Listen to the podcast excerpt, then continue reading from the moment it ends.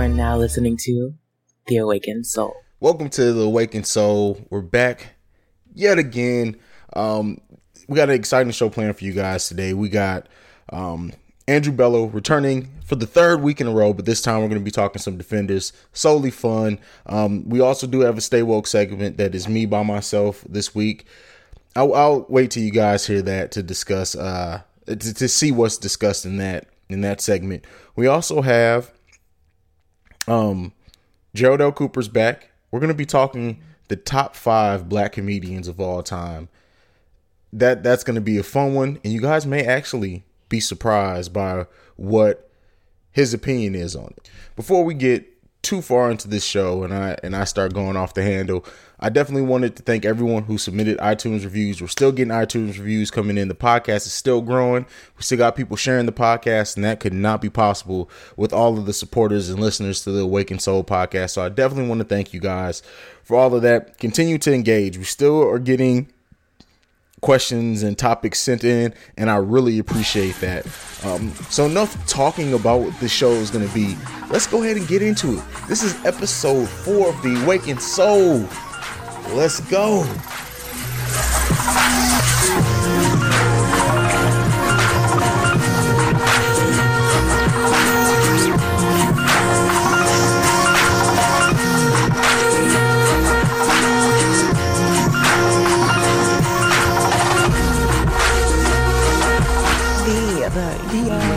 The awakened soul. The awakened soul.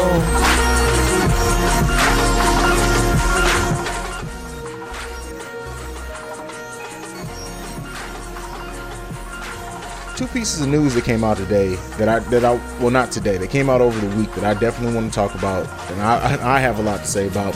We got a new Wu Tang album being announced with the new single. People say I, I, I love Wu Tang Clan. Like I was young during their heyday, but I've gone back and listened to a lot of it being older. But Method Man, seriously, since I was probably around 10, 11, has been one of my favorite uh, MCs ever. I love, I just love the way he flows and put his puts his music together.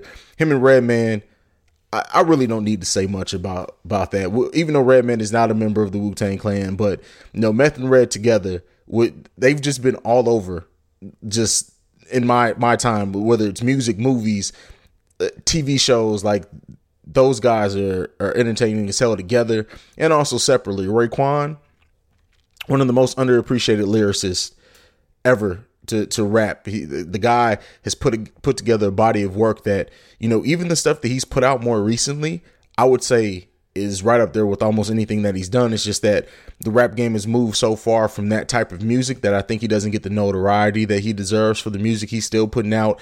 You know, the consistency that he's having um, in in his career at this length is really unprecedented. There's not that many people who've been able to stay consistent in putting out quality music. It's it's not the quality of his music that's went down. It's just that uh, what people want to listen to has changed. But Wu Tang coming out with another album I'm looking definitely, definitely forward to that. You always love to see old artists and that that have had so much success come back and still tra- stay true to their music. That people say record is just it's it's not a lyrical masterpiece by any means, but when you listen to it and the feel of it, it's so uniquely Wu Tang. And even though they're mixing it up a little bit with this album, I'm I'm definitely looking forward to seeing how this album feels as related to their more gritty uh, work because I, I don't think you're going to get that grittiness, but I think you're going to get that quality of music from them. The next piece of news, it's not as positive. It doesn't have me feeling as good. And you know, I don't really like to come and start this podcast off with anything too heavy, but I had to mention it. So we got George Foreman. Uh, speaking on Colin Kaepernick and Kevin Durant, you know, and speaking out saying that what they what they're doing is is unpatriotic and that they haven't been brought up with people who are patriotic. Um, and he mentioned that a lot of people died so they can have their privilege. And let, let's stop that right there. We're going to put a pin in that and just talk about that and unpack that for right now. Part of, yes, a lot of people have died, so we all can have privileges. Part of that privilege is also the right of open speech the the the the right to protest. And I don't see anything wrong with protesting however you feel. And you you hear people say that what they're doing is desecration to the to the American flag, and it's not. Like it would be different if, if people were lighting American flags on on fire, stepping on them, throwing them on the ground. That's stuff that would disgust me no matter who's to do it. But to sit down on the national anthem is to me it's it's not as bad. It's not to the level of burning the American flag on fire. And so people who try to unpack it that way and try to say that that's what it's tantamount to are in my opinion idiots because it's not. Now, whether you believe that it's right or wrong to sit down during the national anthem, that's one thing. We can have that discussion. There, there's there's there, there is something to be said about that. But to to compare it to doing that to the American flag is something that you know, I think is just it's it's it's stupid to do it and compare it to that level. But again, this is my podcast. This is just my opinion. Um, Foreman also went to, on to say that in his day that they were patriotic, and so here's my thoughts on this. And this may offend some people too, which. As we know by this point, if you've been listening to my podcast, I'm sorry, but I'm going to be true to how I feel. Um, I feel like back in George Foreman's heyday, A, to be black was already hard in being the public eye. If you were looked at as being an unpatriotic black person, that was the worst thing possible that you can do. So it was ingrained in them to a certain extent. We're already black. We have to at least do the one thing that other white Americans can can like us for, and that's being patriotic. So you had to walk that tight rope of of really coming off as overly patriotic at times, or if that's even how you truly felt, more power to you. I do think that our patriotism is something that we should all have. Like I, I've gone on to, to say how many times I respect our American military, mainly because I become I come from a military family. On top of that, the respect I have for who's in the ho- who whoever holds that seat in the Oval Office. Whether I believe or support a lot of what Trump says, I believe that okay, we got to at least give this guy the try a try because now he is in that presidential seat. I'm still gonna have issues with things he do he does. I'm gonna have I had issues with things Barack Obama did. That's never gonna change. We should all have that right, but at the same time, we shouldn't want to see anyone necessarily fail because that means our country is failing to an extent. Now, we'll, we'll, we'll, unpack some of that a little bit later. We, we have some things to talk about with that. Um, that's just my whole thing. Uh, I believe in wanting to see our country and our leaders do good. When they fuck up, I'm going to be the first one here to complain about it, talk about it, break it down, because that's just how you have to be open and honest when you're on a public platform, is what I have with this podcast right now. So that's one thing. Um, you know, and like I said, I I truly believe that black athletes had to be on such a tightrope back then that now to see black athletes like Kevin Durant say that they would not go to the White House is a shock to a lot of the older generation because they knew if that would have happened to them in their day and time, that would have been they would have probably tried to take George Foreman out of boxing if he would have did something like that. Look at what happened to Muhammad Ali when he refused to go to war. So just just let's think about that a little bit and what you know being a patriot and and coming off um, well avoiding coming off at all as anti-america anything back in that day really meant to to a lot of black athletes back then but for George Foreman to attack those guys, and he's he's recently come down on it. I mean, after he made those statements, uh, he went on to say that Colin Kaepernick was a is a great football player, and he doesn't see why he doesn't have a job. And I think that he noticed some of the backlash he was getting from other people in the black community by saying that. Um, so hopefully, you know that's truthful. That's not just him trying to calm down the public or his fan base or whatever else by saying that, but you know, be a little bit more aware. Like, I understand that people feel disrespected by what Colin Kaepernick is doing, and there's some people who probably feel disrespected the fact that Kevin Durant wouldn't have went to that White House if he was invited, which I I don't believe that the Golden State Warriors were ever extended an invitation. Um, which does how does that go on the flip side? That's one of the things all NBA champions get to do is go or at least get an invitation to the White House. For you to not even extend that, this is the this is one of my problems with Donald Trump is that he's really reactive to certain things and to certain people being in lights and how they feel about him. And he, it, it sways how he responds to people. But sometimes it's good to take that higher road and go ahead and extend that invitation. But you know we'll, we'll break that down. I'm sure at some point i'll have a whole uh, stay woke segment about something like this as we see more athletes carry on that that type of mindset but to get back to george foreman and his comments, uh, specifically about Colin Kaepernick. We're, we're going to break down, and this is because it, it's a lot of different things going around and being said about Colin Kaepernick and his ability as a football player. Is he one of the better the better quarterbacks in the NFL? No. I don't believe he is. I think that he's a very solid quarterback and he could, depending on the system, could very well contribute. Now, is he being blackballed because of his beliefs? Probably. Uh, let's just say that a lot of these teams and organizations aren't just football teams. They're whole companies and businesses on their own. And when you have to look at the bottom bottom line, of course you would be hesitant to sign someone who may carry that negative stigma with them, like Colin Kaepernick has. Now, my biggest thing is I don't think that that stigma should necessarily be there, at least not at the level it is that it is. But nonetheless, Colin Kaepernick um, had a 59% completion rating of all quarterbacks with the least 300 attempts last year. You know, I, I mean, Colin Kaepernick, like I said, by no means is he a great quarterback. By no means do I think he necessarily needs a starting job. But could he contribute in certain systems? Absolutely. The the dude had he, he threw for 16 touchdowns, I believe. Um, and so he has talent. I don't, uh, you know, people try to deny or use now. Oh well, and another podcast that I listen to is Ben Shapiro, which everyone should check out because I love Ben Shapiro, even though I, I I disagree with him on Kaepernick. I, I actually question how much he actually watches football um, because he mentioned how Colin Kaepernick couldn't throw a forward pass. No, he can absolutely throw a forward pass.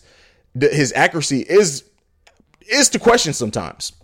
Whose isn't? I mean, a, a lot of his stats, if you look at what he's able to do, they really do compare to Cam Newton a lot. And people seem to love Cam Newton. I'm not saying he's at Cam, Cam Newton's level, but he's not completely off behind it either. So the guy can throw, the guy can also run. He had fumble problems last year.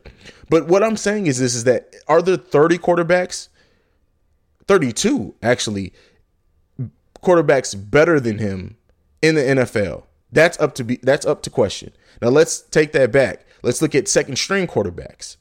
Are there 60? Are there over 60 quarterbacks in the league better than Colin Kaepernick? No, there isn't.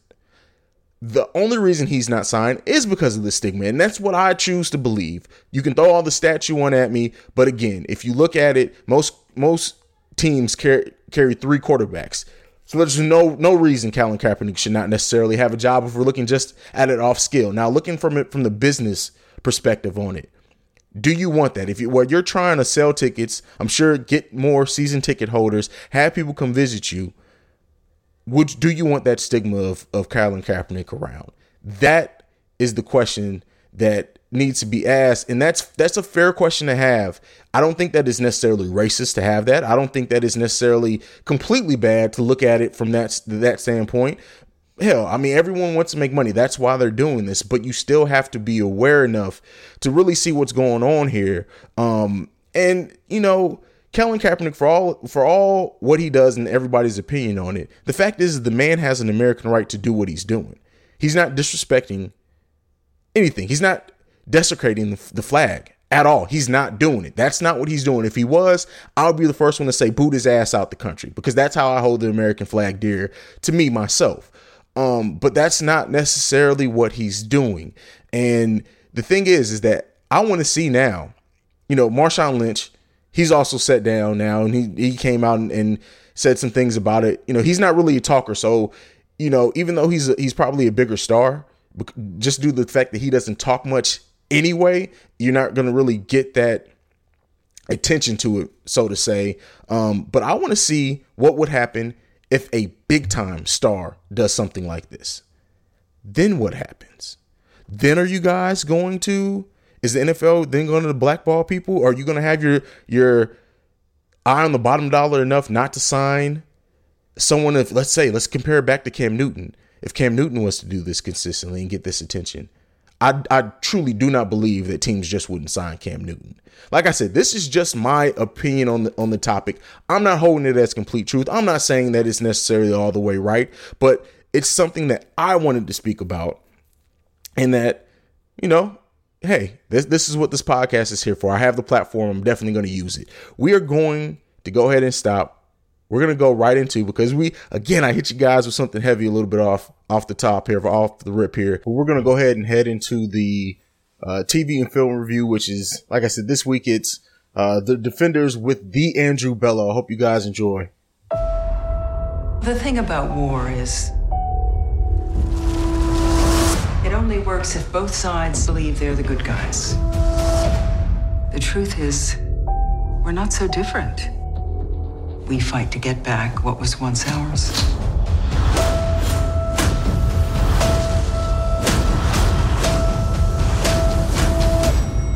But in the end, and this is the end, it's just a city.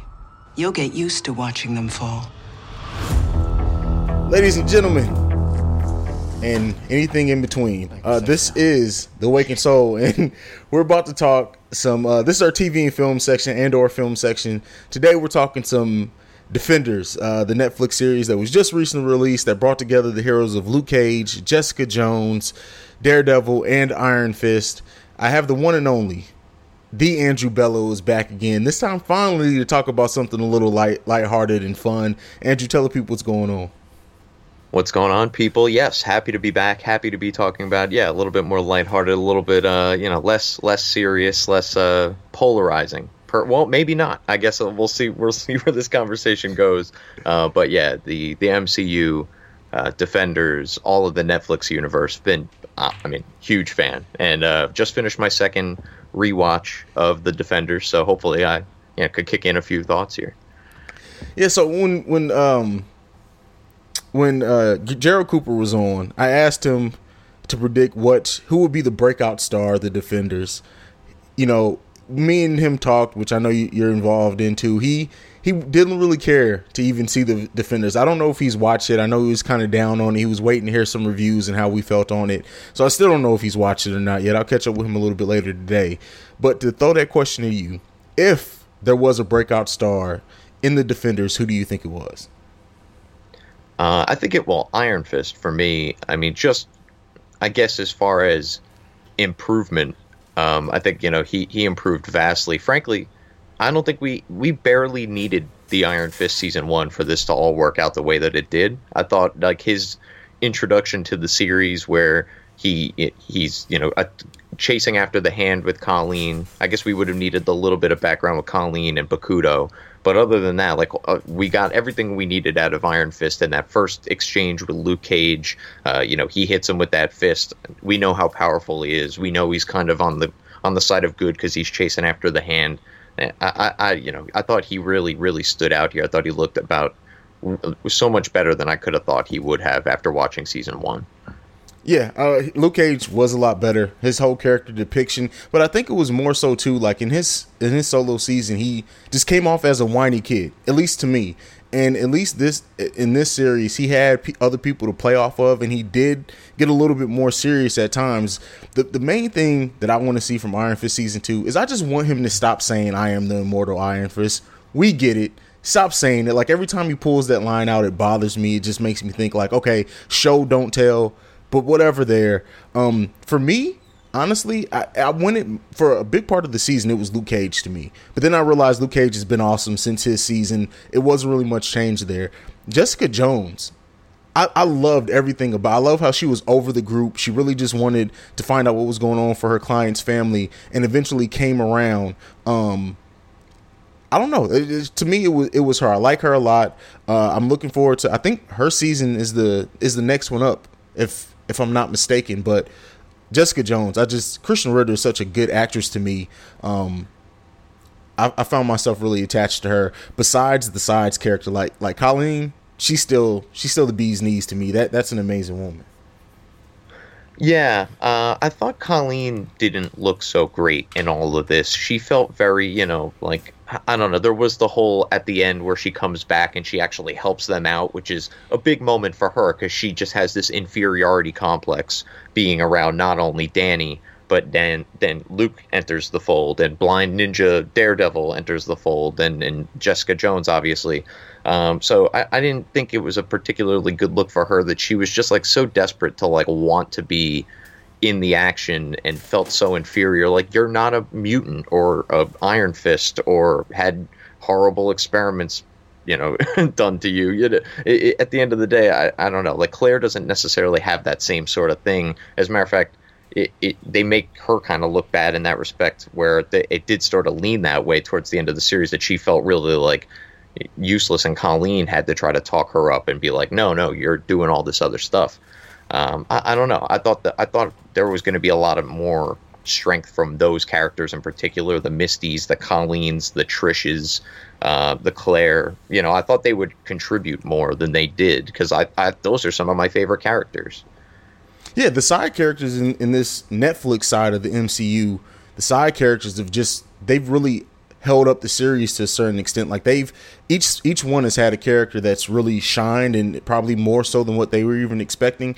I honestly wouldn't mind seeing a little side uh, movie where you bring all the side characters together, like Foggy, Claire, um, uh, who I miss? What's the cop's name? I keep forgetting her name now. Misty. Misty? Yeah, Misty uh, all of them together and have them kind of something really small. But now that they know, all know each other, maybe they reach out. Maybe Misty runs into a case where it's a super superpowered person and Daredevil's off doing what, so she reaches out to Foggy. Like I, I just think that there's enough character building with these side characters. Um, that you can do something like that, even if it's just one one random episode that they pull together one day that it's just an hour long, kind of in between everyone else's seasons. They've done that type of world building in this Netflix universe honestly almost as much so, if not more, in certain aspects as the actual cinematic MCU. Yeah, I wouldn't be surprised if we see some of these side characters kind of pop up in Punisher, which is coming up, because there's no real characters around Punisher outside of maybe Karen Page and Daredevil if you're going to incorporate them into it. But, you know, maybe he pops up in Harlem and he tries to shoot Luke Cage and that doesn't work out. Like, maybe not necessarily in this season, because I'm sure somebody would have leaked some footage of something that cool happening um, on one of the sets. But uh, I, I don't know. Like, maybe those, maybe we get Trish Walker has to discuss on a more grand scale where Frank Castle's place is in the world. Is he, you know, obviously that the whole debate is like whether or not he's necessary or, you know, if he's just a psychopath that we should be locking up. Uh, and some people you know, are pretty split on it because obviously he sort of serves a common good, but at the same time, he does it in the most cruel of methods. So I don't know, Punisher. I'm looking forward to. That's the next one, and then I believe you're right. Jessica Jones is, is coming up after that. Yeah, Punisher is going to be amazing. I don't know how I forgot about Punisher. That that I, Frank Castle, uh, Jon Bernthal, who they got to play him, is just he he embodies that role so well. Um, but to get back to the Defenders, what did you think about you know? I guess we just have to get into it. The story overall, but more importantly, that ending. We can save that to the to the very end if you want to save that off. But you know the threat that these guys face and Sigourney Weaver's character. While I thought she was acted I mean, it's Sigourney Weaver. I don't think she's ever acted a bad role in her life. I had a little issue with the with the plot overall and what the threat ended up being. But how did you feel about it? I I don't know how I feel about the hand. Honestly, I think it all really kind of kind of comes down to it that you know the villain is really what has made a lot of these series. Um, you know, Kilgrave obviously is is a big one, and Wilson Fisk, and um, and and you know Diamondback and and uh, Cottonmouth and those kind of guys, kind of like you know, it's almost like wrestling, right? Like the heel makes the face. So the villain is very important in these sorts of things. And the hand, the way it's been introduced and it's been built, it's been sort of ominous. All of a sudden, like boom, right at the beginning of this show, we get way more information about it than we ever had on the build up to it. Like I think it would have been kind of cool if at the end of Iron Fist they kill Gao or they kill Bakuto, and they think that that's the only person that's running the, the head of the hand. And then they discover that there's four other fingers, and then that's what they're dealing with in the defenders. And then the whole four on four dynamic would, would work, obviously, as well. Uh, but yeah, I, I, don't know. I wasn't huge on the hand. So, and Sigourney Weaver was great. Don't get me wrong. Madame Gao, I'm actually sort of intrigued by her. But what is what is Madame Gao like? Is she a Jedi? I don't quite understand. She's like a 65 year old Asian woman who, you know, 80. Well, I guess she's like hundred years, or if not thousands of years old in in in, in the kayfabe. But you know, to push her hand out and just push people around is like, how is anyone more powerful than her?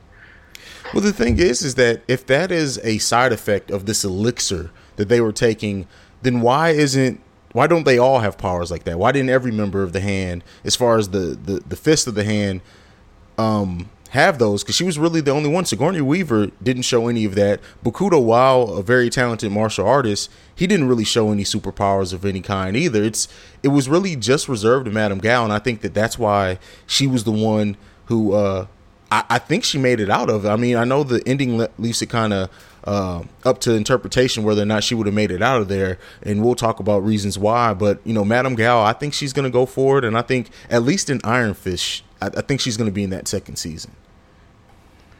Yeah, I'd imagine she'll probably be in even the third season of uh, Daredevil because, well, I mean, I guess we're going to get to the ending here now with him basically surviving. It looks like, by all accounts, um, you know, and Gao and Elektra probably both got out of that if he got out of it. So you'd imagine maybe Gao and Elektra team up and that's season three of Daredevil, or maybe they, you know, maybe they just wait until Iron Fist and and we get Elektra carrying over into Iron Fist, which would be kind of cool as well.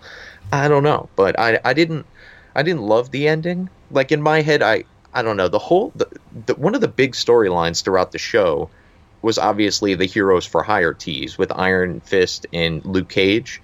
And as cliche as it would have been for Luke to have gotten the building crumbled on him and then obviously he'd recover from it, like not that big a deal, it wouldn't be that hard of a sell. Uh, having that situation and then having the show end with Danny Rand standing in front of the barbershop. And that instead of h- hanging out on top with, with Daredevil, who really wasn't, they were never really buddy buddy at any point during this process. Like for him to kind of take up his mantle seems a little odd, but I guess we'll see where they have to go from there. What did you think about that? Was that sort of weird to you as well?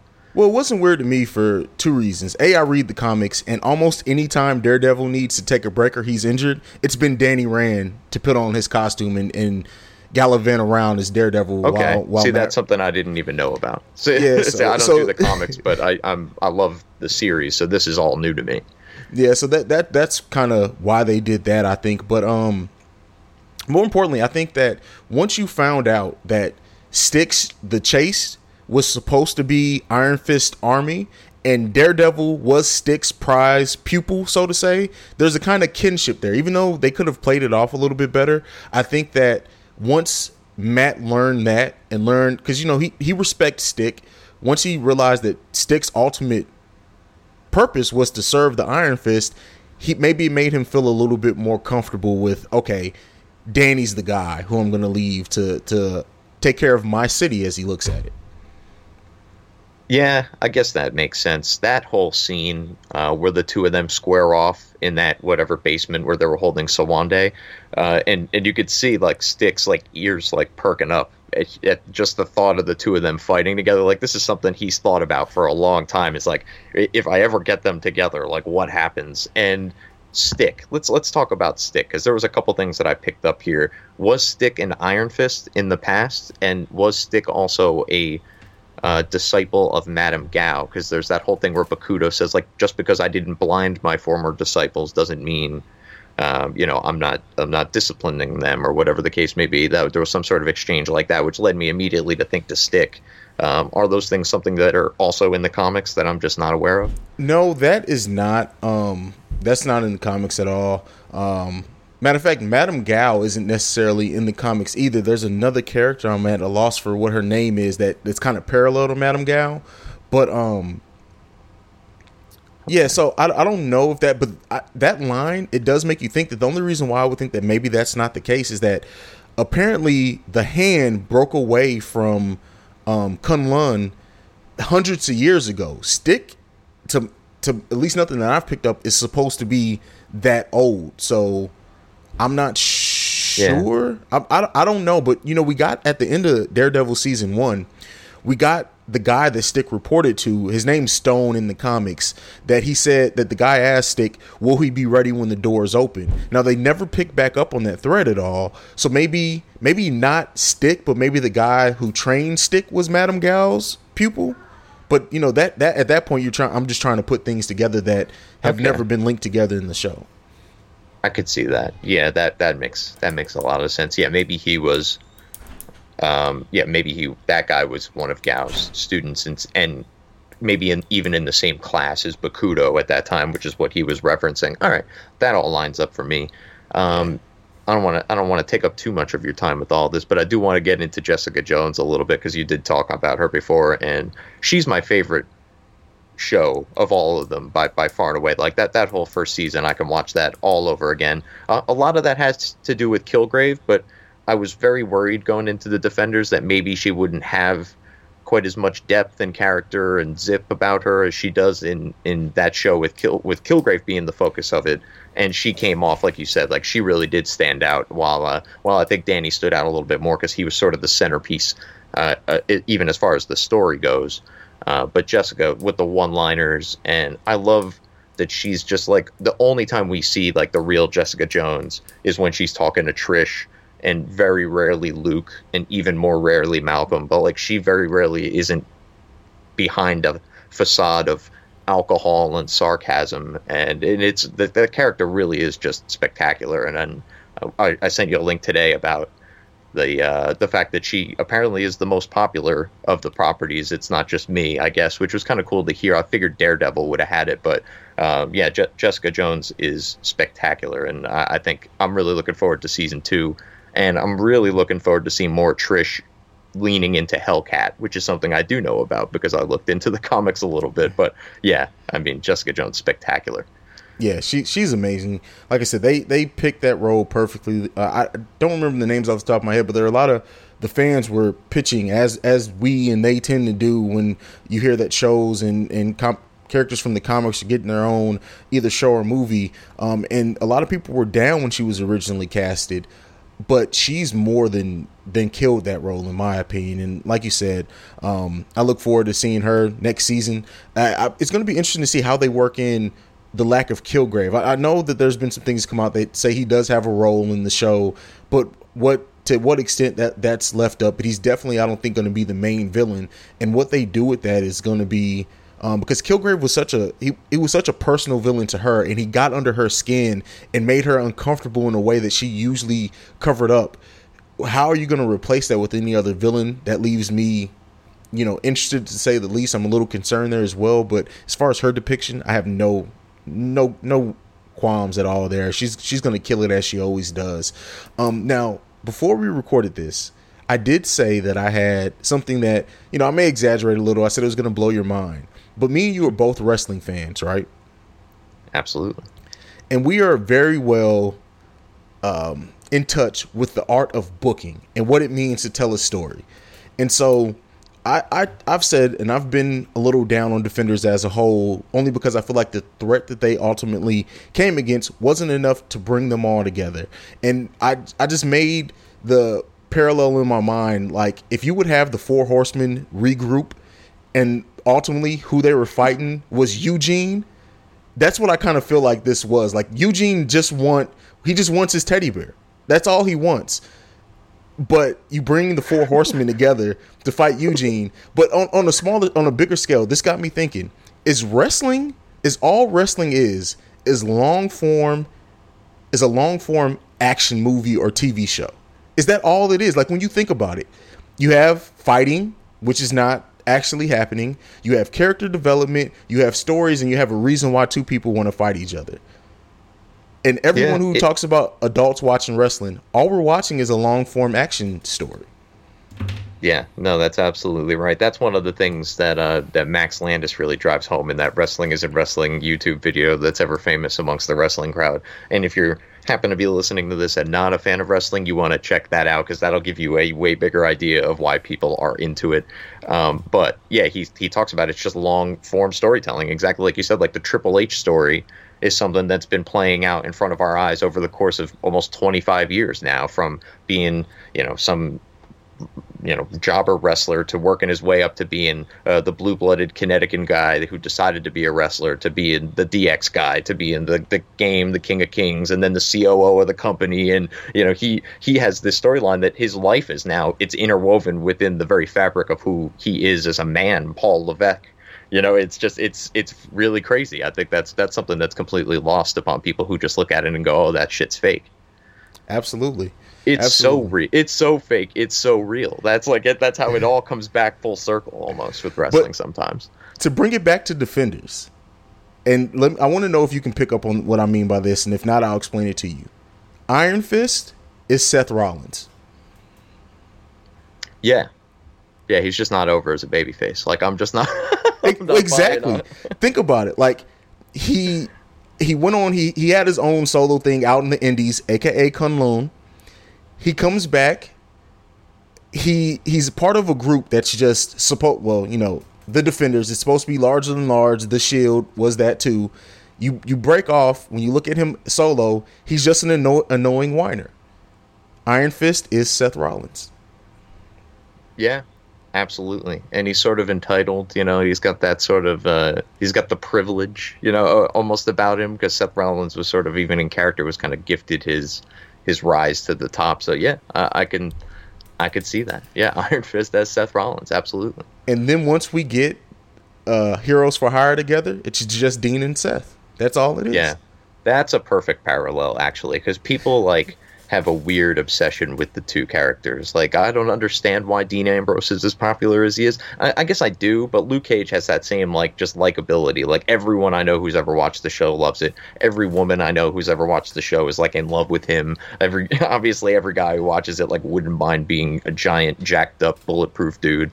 You know, it's just one of those things you just inherently like Luke Cage, especially it, the the character and the fact that he is so humble and uh, sort of just you know almost doesn't doesn't care. Like he doesn't necessarily want to go out there and, and and cause chaos for the sake of causing chaos. Stick gives him that speech talking about um, you know you could do a lot more damage if you let yourself go and he has no interest in doing that. Like he just wants to do the bare minimum. He's willing to take and take and take as opposed to just go on the offensive hurt a bunch of innocent people and end things early. And i think you know that's admirable. Everybody kind of appreciates that.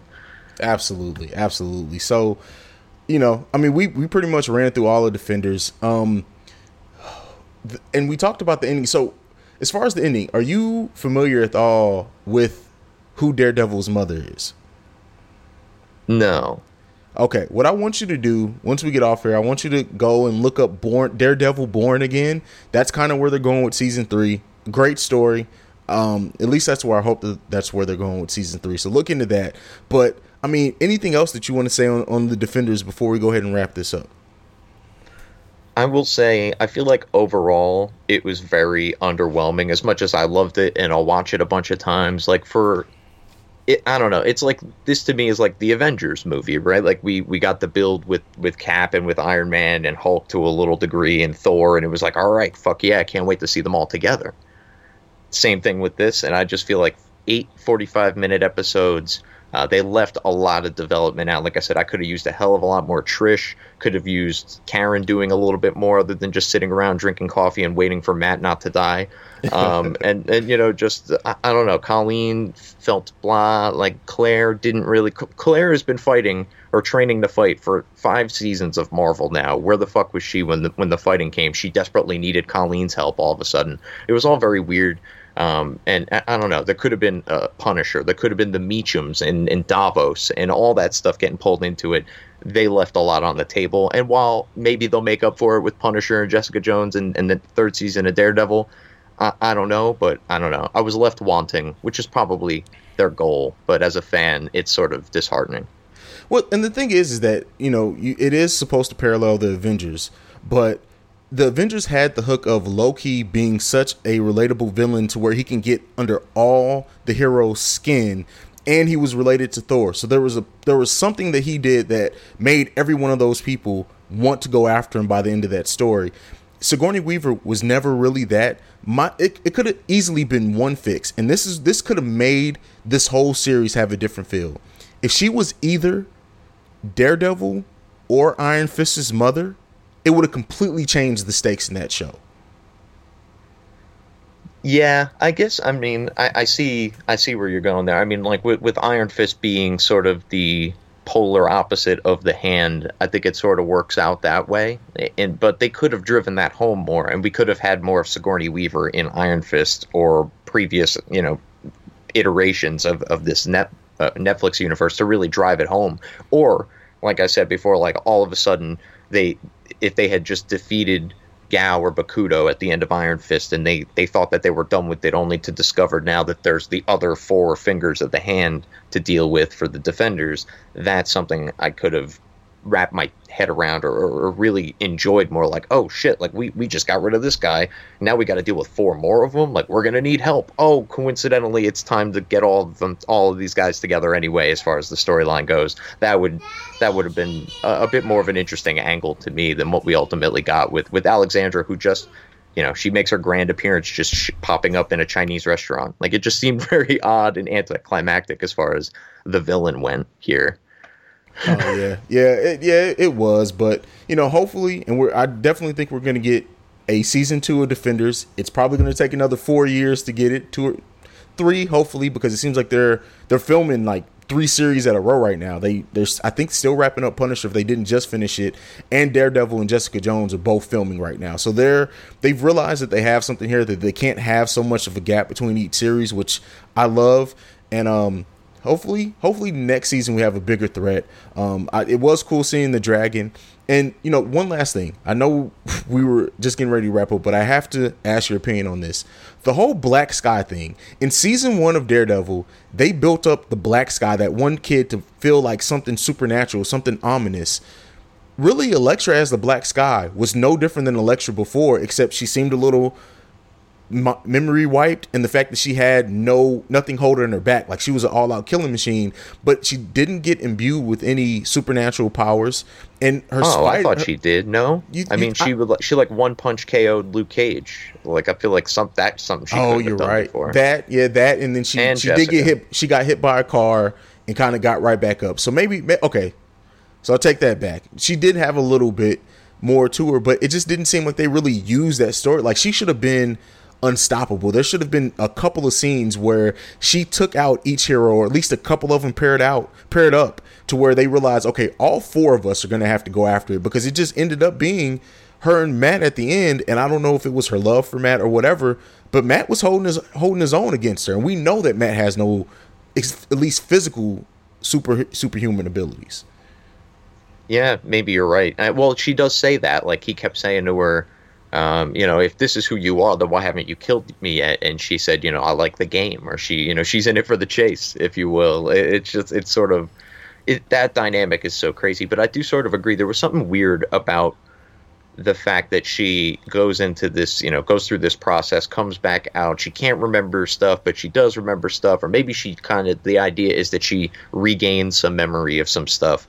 She gets these powers. They're sort of ambiguous, but they're not entirely all powerful. You know, uh, it, it, she was not by any means a Thanos level villain for this sort of Defenders reason, or Loki even for that matter, like uh, to draw the Avengers parallel. But I, I don't know. Yeah, it, it was sort of odd that she went from you know went came out of this and she made just all of these jumpy transitions and character throughout the course of the show and a lot of it didn't it didn't line up for me and maybe even the slightest mention of the black sky in the iron fist series might have tied it all together a little bit better too like if he's the sworn enemy of the hand he has to know that they're after a black sky to end humanity or whatever the hell so uh, that would have been a good tie-in that i think was left out there Absolutely.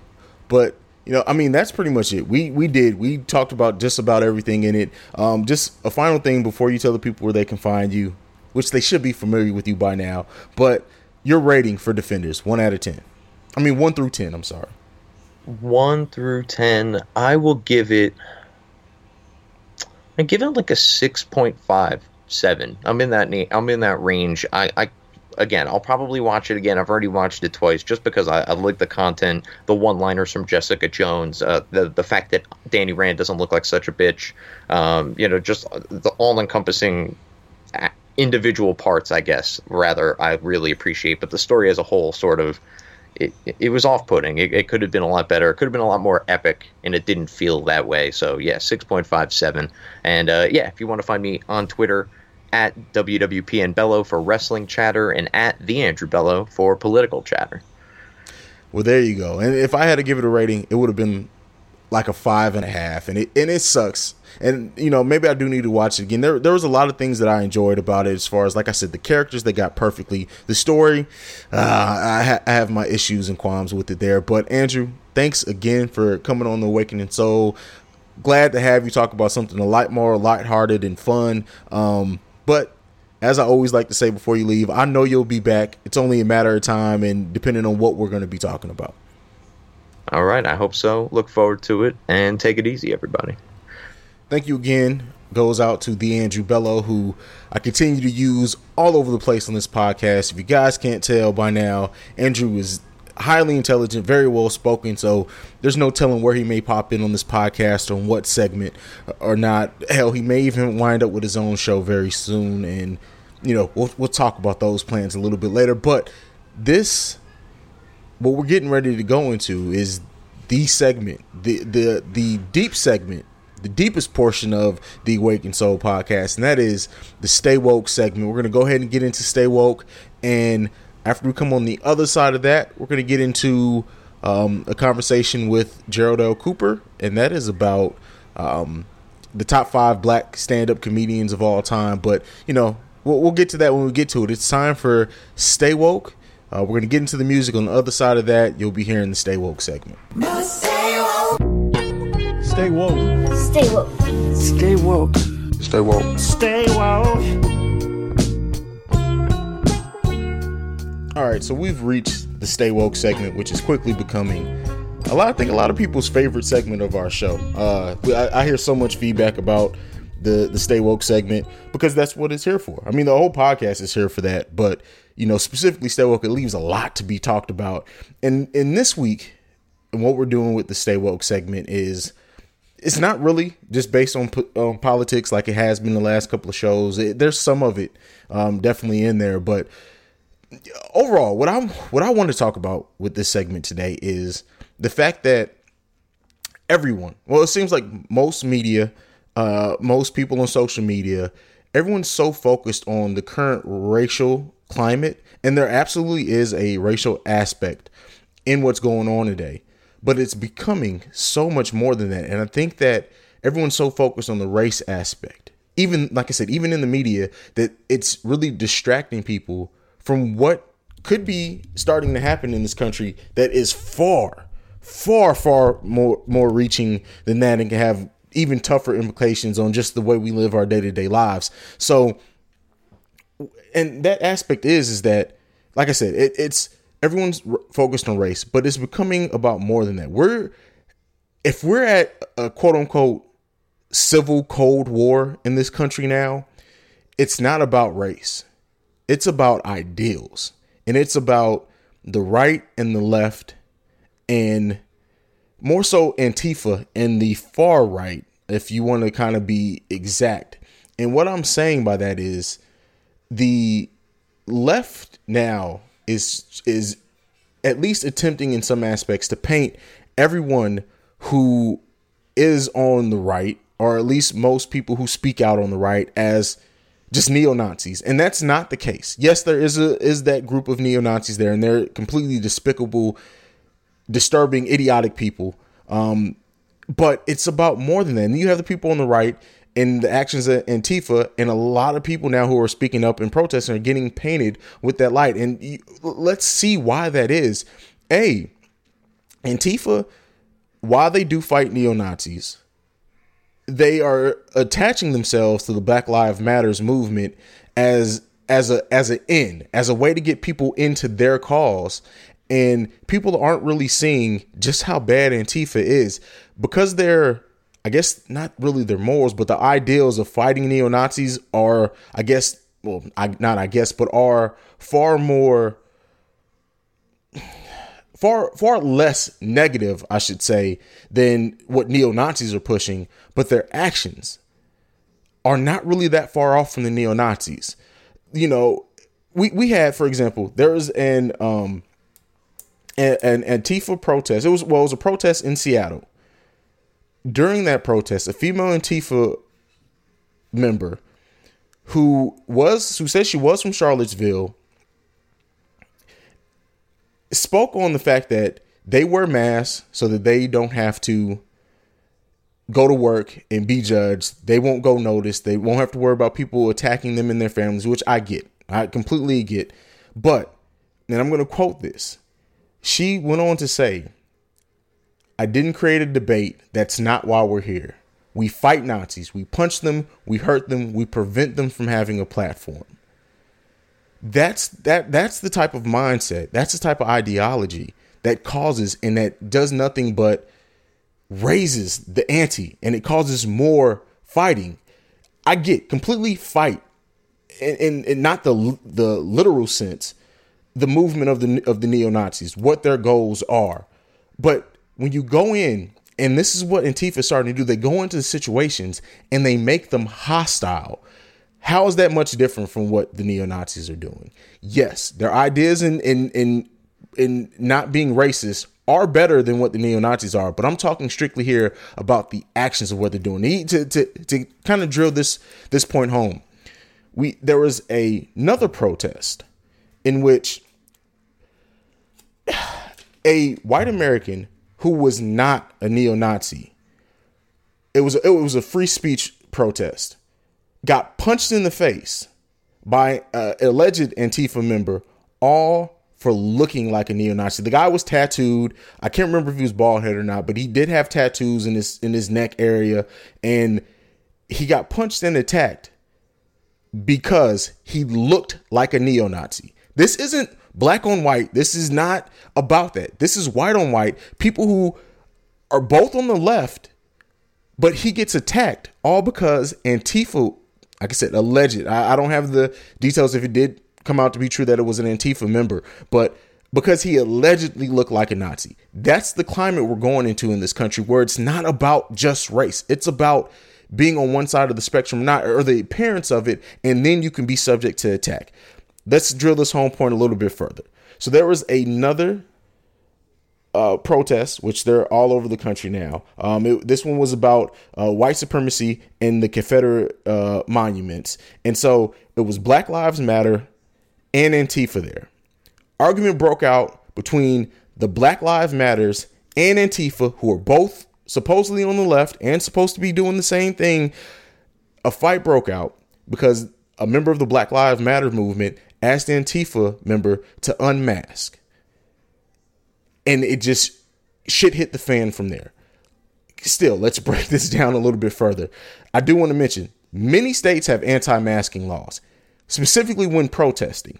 And hey, if you're there to only protest verbally, which is your American right, there should be no reason to cover your face. You should want your face to be seen. You should want to have your face attached to noble movement. But because Antifa is not necessarily there just to do that, they're there to fight Nazis. You know, going back to what I talked about at the beginning of the segment, that female Antifa member who was from Charlottesville specifically said, fuck your constitution.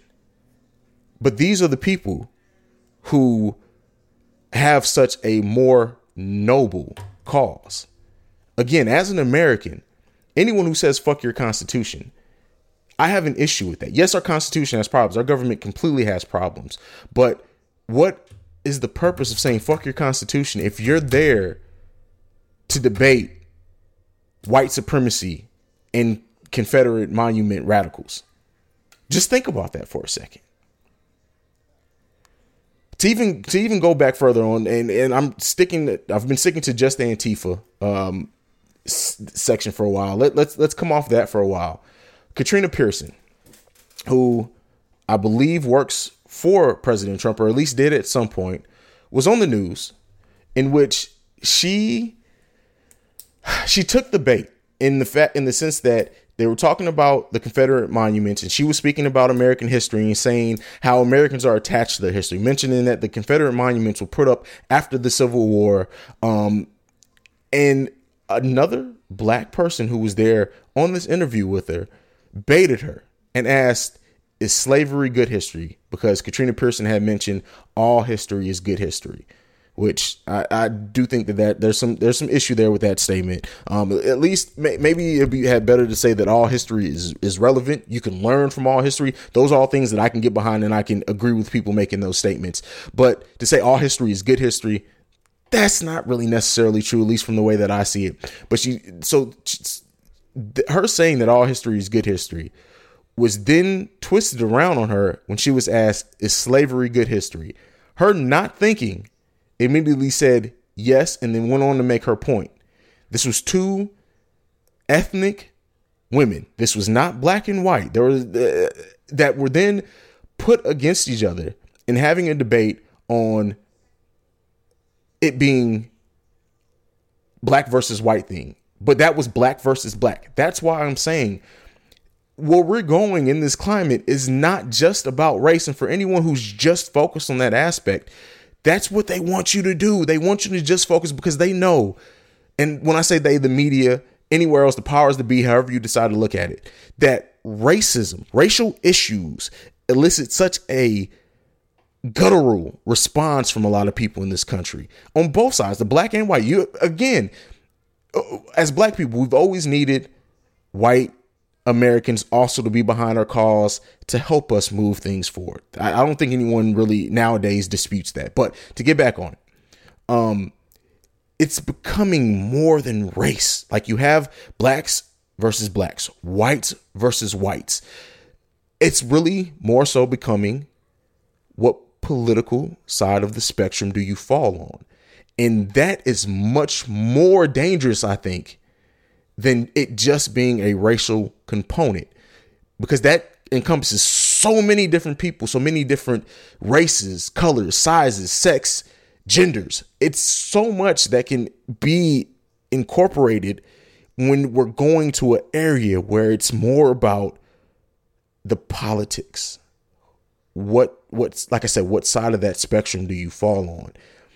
The Stay Woke segment is here for things like that. I want to hear what everyone else thinks and and and has to say on this because this is something really it's it's concerning. As someone again, I am from an interracial marriage, so you know I look at things like that. The stuff like that bothers me. You know, everyone's so focused on just race, race, race, neo Nazis, people speaking out on, on neo Nazis, Antifa it, it, if you really step back and look at what's happening and how things are breaking down, even before the Charlottesville incident, it's becoming more than about black versus white, Trump versus building that wall. Like it's it's so much more incorporated here. But let me know what you think. I'm definitely looking forward to hearing the reactions from this. Like I said, we, have a lot of we had a lot of stuff in the show today. Unfortunately, the stay woke segment, I think it's it's not as long as what you guys are used to. It's just me, but I think that it's it's deep. It's it may be even deeper than what we've talked about before. Um, the whole Antifa issue. And and I, have I've gone out on message boards. I've brought this up. I've been accused of not being black for not immediately saying that Antifa is necessarily what we need to aspire to or need to be supporting. I definitely think that you know there are anti-Nazi anti-racist causes that we need to get behind. But Antifa I don't think is the flag barrier or should not be for that because they just are almost like I said, they're just as bad as far as causing riots, causing a ruckus. Like protest shouldn't be about, oh, we're gonna wait on the neo Nazis to show up so then we can fight. Because that's what we want to use the stage on. We want to see, we want to be seen literally fighting the neo Nazis because all that does, all that does is just causes the neo Nazis to up the ante. And and they are bad enough. What completely defend yourself. I believe fully 100% in anybody defending themselves. I teach my kids that. I was taught that as a kid. I was a little bit crazy though, but I was taught that as a kid also. You absolutely should defend yourself. You absolutely should protect yourself. You should absolutely protest. But don't go into situations looking for it to get more hostile so then you can have an excuse to fight.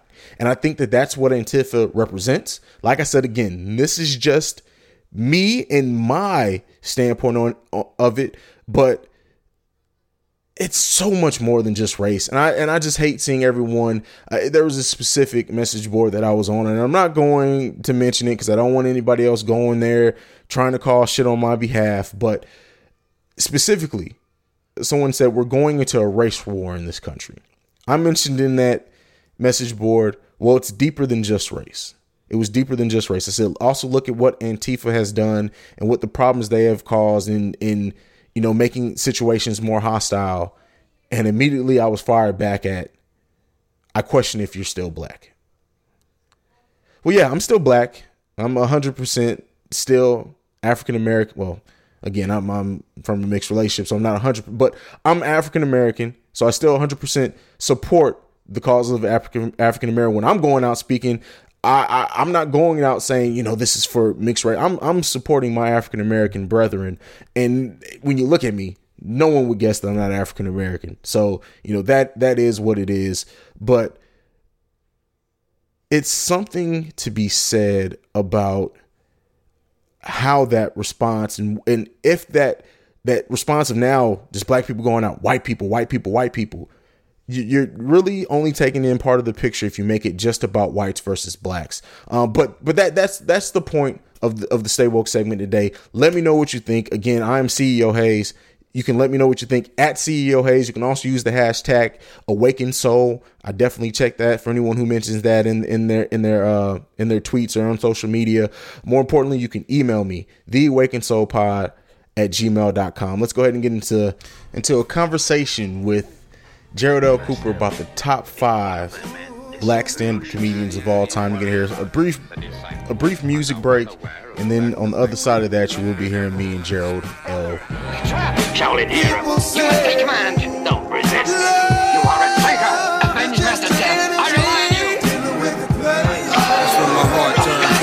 A product of the block. We used to cook the product in the pot, add soda, turn the product into rock. It's in my DNA. You see, it started with my pops. In his heyday, he probably put your father in the box. In my heyday, I probably put the Ladies and product in the gentlemen, ain't no vacate. We got the returning Gerald L. Cooper.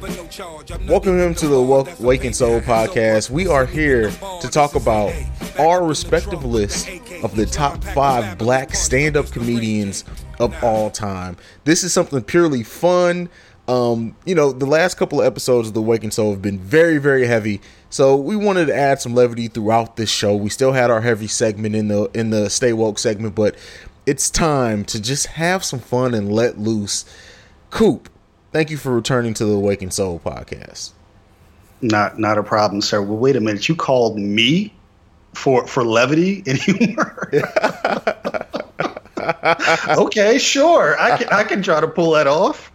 Well, I mean, it's gonna be some levity to it. I you're, you're, you the, reason why you're here is is for, for your mind, and however it decides to go at whatever time, that's why you're here. So be you, Coop. Be you 100. percent Let's get into this. We've prefaced it enough. Your number five of the five best stand-up comedians, black stand-up comedians of all time. Give it to me. Okay. Well, you know that this was difficult to begin with, right? Absolutely. But I have Robin Harris as Oh, um, as number five. God. Thank God. You know, and we were gonna go back and forth, but I'm, uh, when we agree, I'm just gonna say it. He is also my number five, and for this generation, they probably aren't as familiar with him. If you are, more power to you. If you're not, definitely go check it out. But go ahead, Coop. I'm sorry.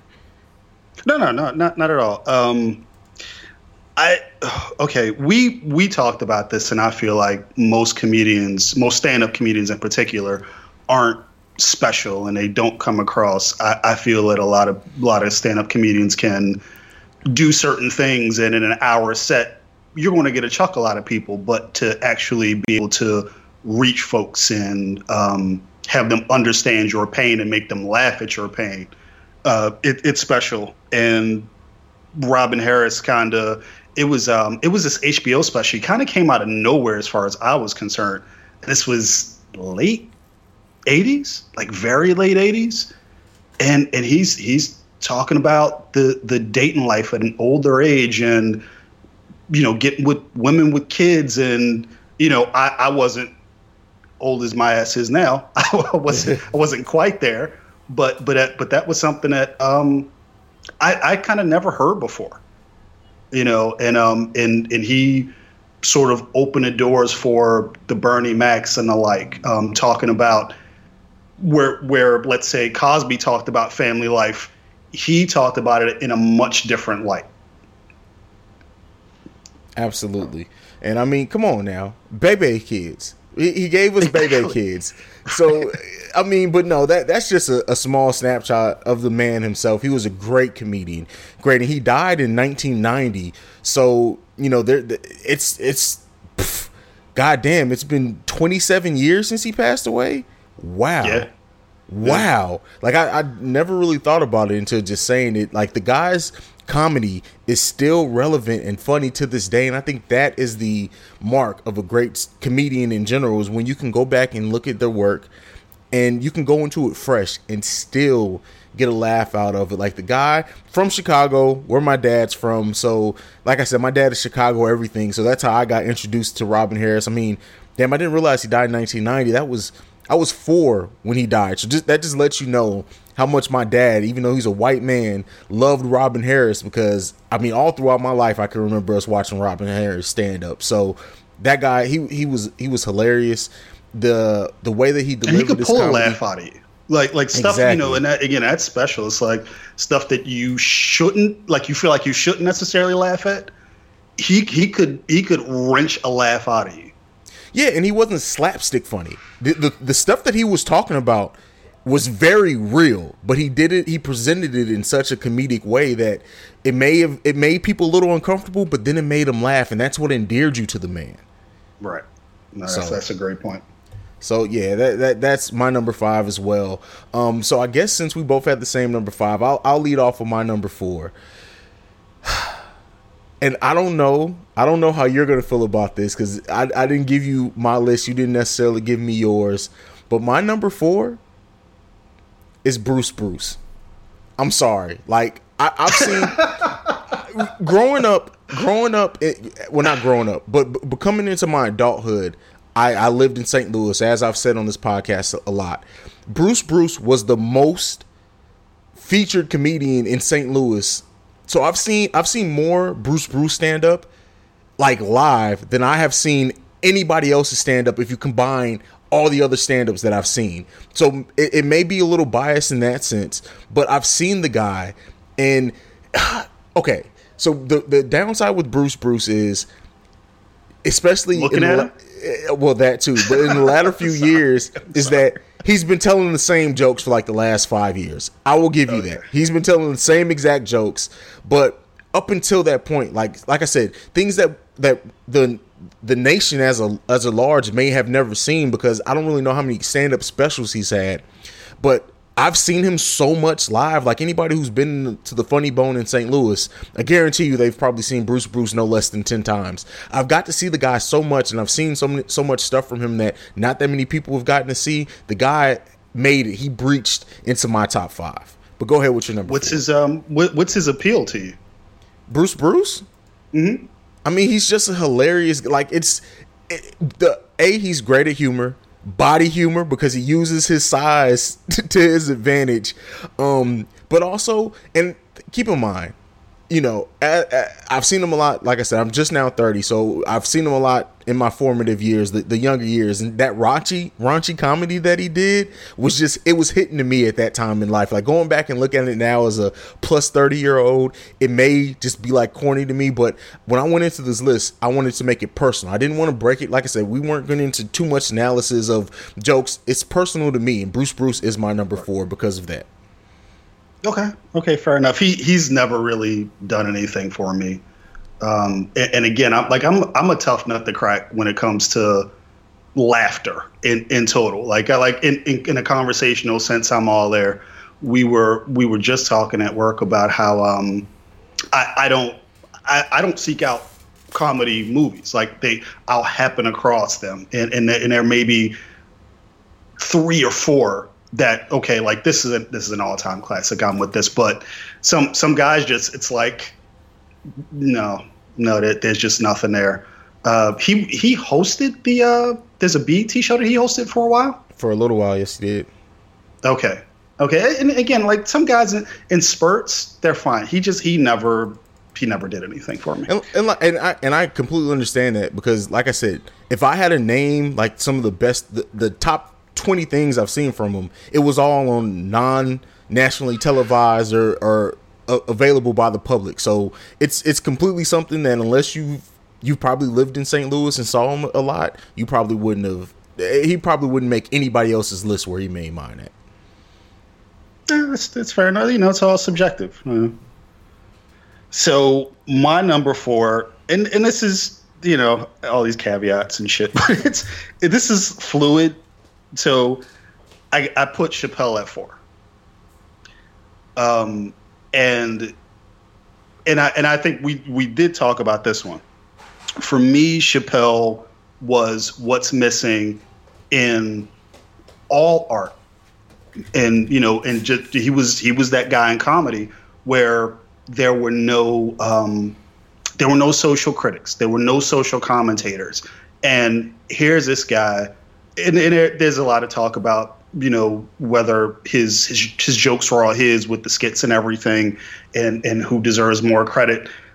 I, I don't care. Like the delivery was great. He was he was creative. He was topical. None of that stuff none of that stuff goes away. I, I think that um the uh, oh my god the white supremacist skit may Oh have been God. yeah. one of the greatest things I've ever seen ever in comedy. Uh, his his most recent net and that's that's just a show because we're talking about stand up here. Uh, his most recent shows on Netflix Hit or miss. not as good. Not not as good to me. And, and and I don't I don't know if he was rusty. I don't know if it was um, a, a style that was older that that hadn't progressed. I'm not, I'm not sure. They they didn't hit like um, some of the other stuff he did. But but he's for it for a body of work. Um, he's he's my number four. Okay, I respect that. I respect your number three. Go ahead and go on your number three. Uh, I literally have "Dear God" next to his name, and it, and it's and it's Cosby. Um, and and the "Dear God" is for obvious reasons, right? Yeah, Um, obviously. yeah, yeah. Uh, I game changer. He's he's on my list as strictly because he really did sort of change the game as far as he didn't have to be dirty. Um, he again, we're we're talking about discuss discussing his family clean and still being hilarious. Lit, lit, um, any any of those old albums, any like Cosby himself, any of that stuff. I and, and again, hard nut to crack. If you're making me belly laugh, that counts for something. And then you get his his business acumen and and him being uh, he was one of one of like the first black actors on, on a comedy show. No, it wasn't comedy. It was um oh, the the Rob the one with Robert Culp is it's escaping me now. Nothing. Okay. yeah, yeah. I, I Yeah. probably would have known if you didn't just throw it to me. It's one of those things that once you're asked about it, completely leaves your mind. But uh, go ahead. Yeah, but you but you know what I'm saying. Uh, the the the his his association with Coke, his his association with with Jello, his um his uh philanthropy, his his push for education.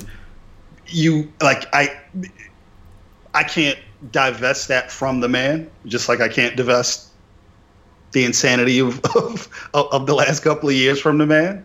You know, so so he again for um being a trailblazer and a game changer, Cosby's my uh, my number three. And if Rufalin is ever made legal, he can be the. Sp- okay, let me let me let me stop. We don't want to go into that. Um, That, that's good shit. You take that on the road. my number three is Chris Rock. Chris Rock is just yeah, I, I've thoroughly loved Chris Rock and all of his work and you know his movies. But we're, we're talking about stand up here.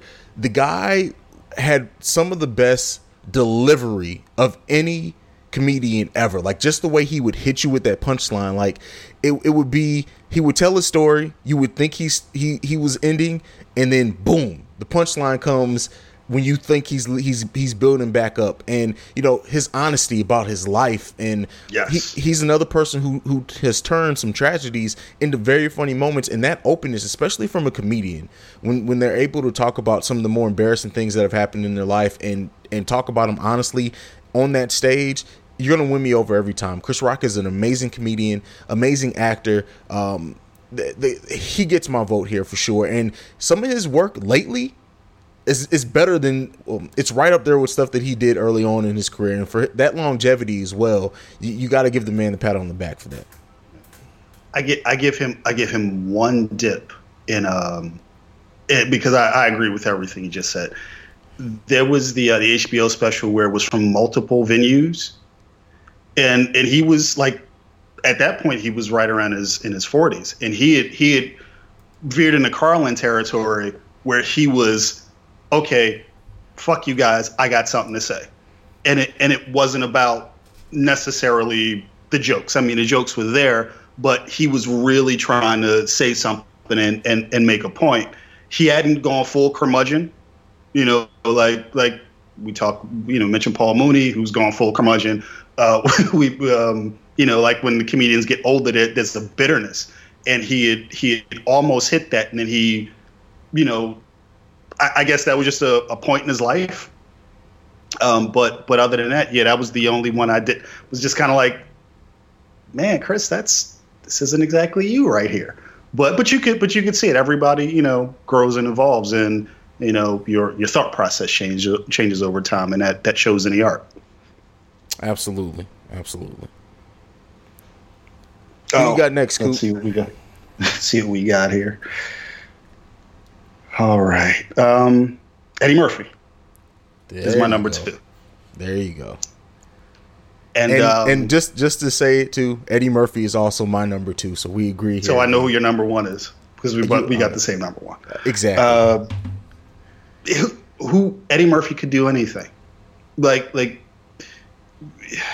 think think of the most versatile actors, or you know, we do a pro wrestling. Uh, we're on a pro wrestling um, network or the most pro any any artist who can just take their craft and go anywhere with it and go absolutely anywhere with it from characters to uh, you know he's never really done social. He's never really done social or political. Um, but to to make you laugh at anything i, I was I, I remember watching um raw for the first time, and this is this is years and years after Ooh. Delirious because Delirious is an all time classic. Yeah. And I was I was still a kid, and I didn't exactly get Raw. And I watched it maybe three or four years ago. A friend of mine had it, and this was like, oh, okay. Again, where you where you understand where guys are coming from in their lives. Raw was about celebrity and and, and how it affects you and how it changes you and the people you you let in and keep out of your life and uh, r- relationships um, from the celebrity standpoint, or or in his case, super celebrity, because Eddie was was huge at that time. Like he was, you know, he was up there with the Michael Jacksons and the Madonnas, but but just in a comedy world. Um, so so I, I that was a very cool moment for me as an adult to to kind of okay, now I finally get where you were coming from because I, I, probably was 13, 14 when um when uh, when Raw had actually come out the first time. So yeah, the guy the guy could you know for for whatever you could even say about his his movies and and his you know later in his career that the movies aren't that great, but but committing to those characters. You know, like like the absolute commitment to those characters and the and the makeup and embodying the characters, not you know, to bring another comedian into it, but like I'm gonna slice a piece of steak off a sacred cow here. Martin was just Martin doing characters on that show. If if you watch it back, Eddie Murphy became those characters. The Klumps all the way down to Norbit, which was terrible, but you couldn't you you can't take away the fact that he was totally committed to those characters. So for for those reasons and probably many others, Eddie Murphy's my number two. Uh, yeah, and for mo- most of what you said as well. And if you look at if you look at Delirious and Raw, if you were to to compare that to like music, those are two diamond albums that just cannot be. They're timeless. You can go back and watch those now, and those were, I believe, Raw was what eighty seven, and Delirious was 82, 83, which Three, I think. yeah, which think is before my time. But I, I go back and I watch Delirious. I probably watch Delirious seriously once to twice a year because it's Right. just it's a it's an amazing piece of work, and I don't see how you can you can uh, deny the guy. But you know, let's get into our number one, which obviously we now know we both have the same number one because he wasn't anywhere else on this list. And for Richard Pryor not to make a top five list of black comedians, you guys are just uninitiated and unaware. That's what I could say. If Yeah, I'm not listening to you. Yeah, I- if, Richard Pryor's, if Richard Pryor's not one or two, I'm just not listening to you. we're, we're, we're done having the conversation. Like we can't talk about black comedians at that point. But Richard Pryor, what can you not say about the man? I mean, the, he had the Richard Pryor show, which for anyone who doesn't know, the Chappelle show is is you can look at it kind of like a sequel to that because he pulled so many ideas from what from what Richard Pryor did. Um, but not to say that Dave Chappelle is any less original because he did that he did his own, but it was very of that style. Um, just I mean, look at what the guy did is for writing in movies and like I said, just that back to that realness. Like some of the Richard Pryor stuff to to compare what I said earlier, it makes you uncomfortable at the fact that he's talking about it. But it's Richard Pryor and you're gonna laugh your ass off anyway. But but go ahead with your thoughts on Richard Pryor. The late great Richard Pryor. he was, yeah, he was. I, think he was also scary to a lot of people. You know, he was, and that, and that, and again, that that's we we had a conversation about Kevin Hart, and I'm not going to belabor. Oh, we'll we'll you know, get my into that in on- just a second, but go ahead. Yeah. Uh, yeah, well, we can get into it if you want, but but I'm but I'm not I'm not a fan, and there are and there are reasons that I'm not a fan, and and I, I think he plays it safe, and and I and Richard didn't do that. You know, it was it was politics and blackness and you know whatever wh- wh- whatever the the social climate was, he he talked about fearlessly, fearlessly, and I don't. I I just there aren't too many people after him, and and honestly, I can't I can't think of anybody in total um, who was who just had great big balls like Richard Pryor did. Absolutely. He didn't give a fuck.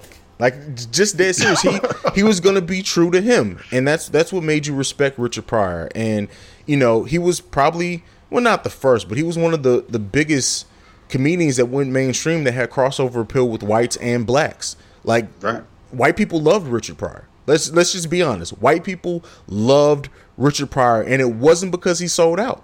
They just respected the realness.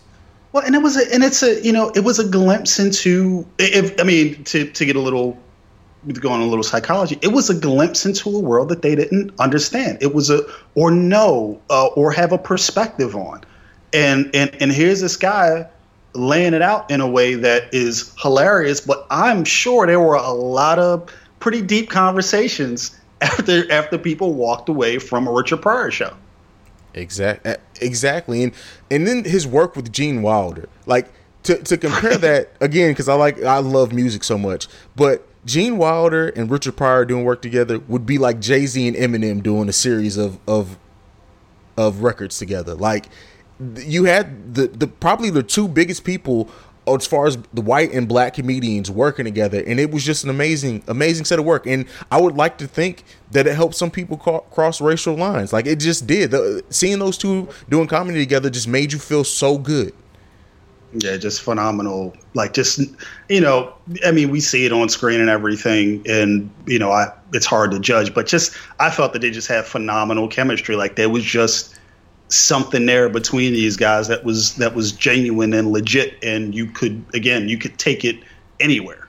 You know, wh- wh- whatever type of um, whatever type of humor you were going for, you could just you could take those two anywhere. Yeah, absolutely. Anything left to say uh, before I? But, okay, it, let, us go ahead. Anything left to say on Richard Pryor because I have something that I know the audience is going to want to know about that we're going to get into. Hopefully, we don't rain on too much. But anything left on Richard Pryor? Nope. The, he's he's one of the greatest. Period. One of the greatest. Period. He's got if if, if you take stand up comedians in total, he's he's got to be in your top two or three. All exactly. time. Absolutely, absolutely. But I know, and you touched on it, but I know a lot of people are probably going to wonder and ask, at least the younger listeners, no Kevin Hart. No Kevin Hart on this list at all. And for that, I can say, if you think Kevin, especially if you think Kevin Hart, Hart is even in the top three, like if top five, okay, everybody's top five. Hell, Bruce Bruce made my top five. But if you think Kevin Hart is in the top three, you need to also educate yourself. And we're done having that conversation. Kevin Hart go ahead, Coop. Take it away. Okay, let's let's start positively. Um, Kevin Hart is a workhorse. You can't take it away from him. Um, he got himself out there. He knows how to use social media. Um, the, the guy the guy just bust his ass. Now, as far as the work, he's not special and that and that's that's that's the key thing that I can say about him. I can, you know, for people whose work has declined over time, whatever the case may be, but I can pinpoint it at least in uh, an era of their work where it was like, okay, that that guy gets it, and that guy comes across, and he did any. I believe that anybody can do what he does on stage. I, I do. I, I believe that anybody can yell, and make a face and fall down. And like I said in the beginning, in an hour set, you get a chuckle or two out of me. But but to make me feel something and to connect with with me and to to to draw me in. This is my world. This is my life.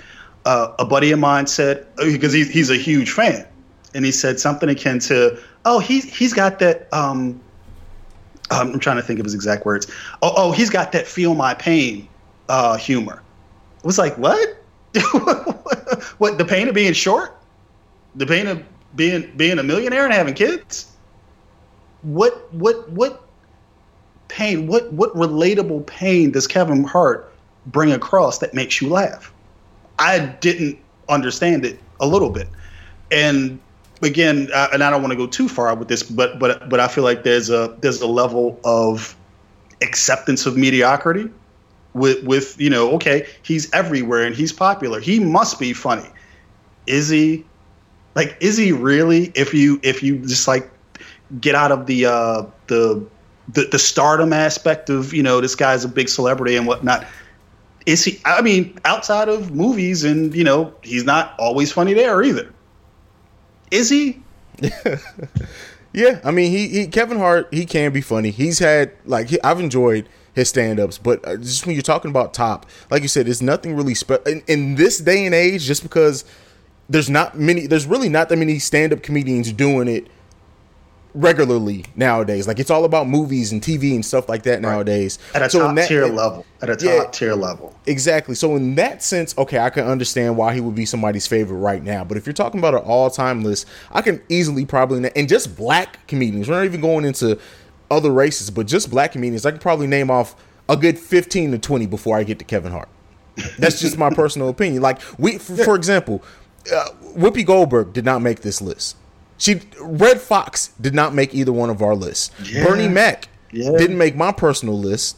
Like D.L. Hughley, Eddie Griffin, Cedric the Entertainer. These guys are all better than Kevin Hart.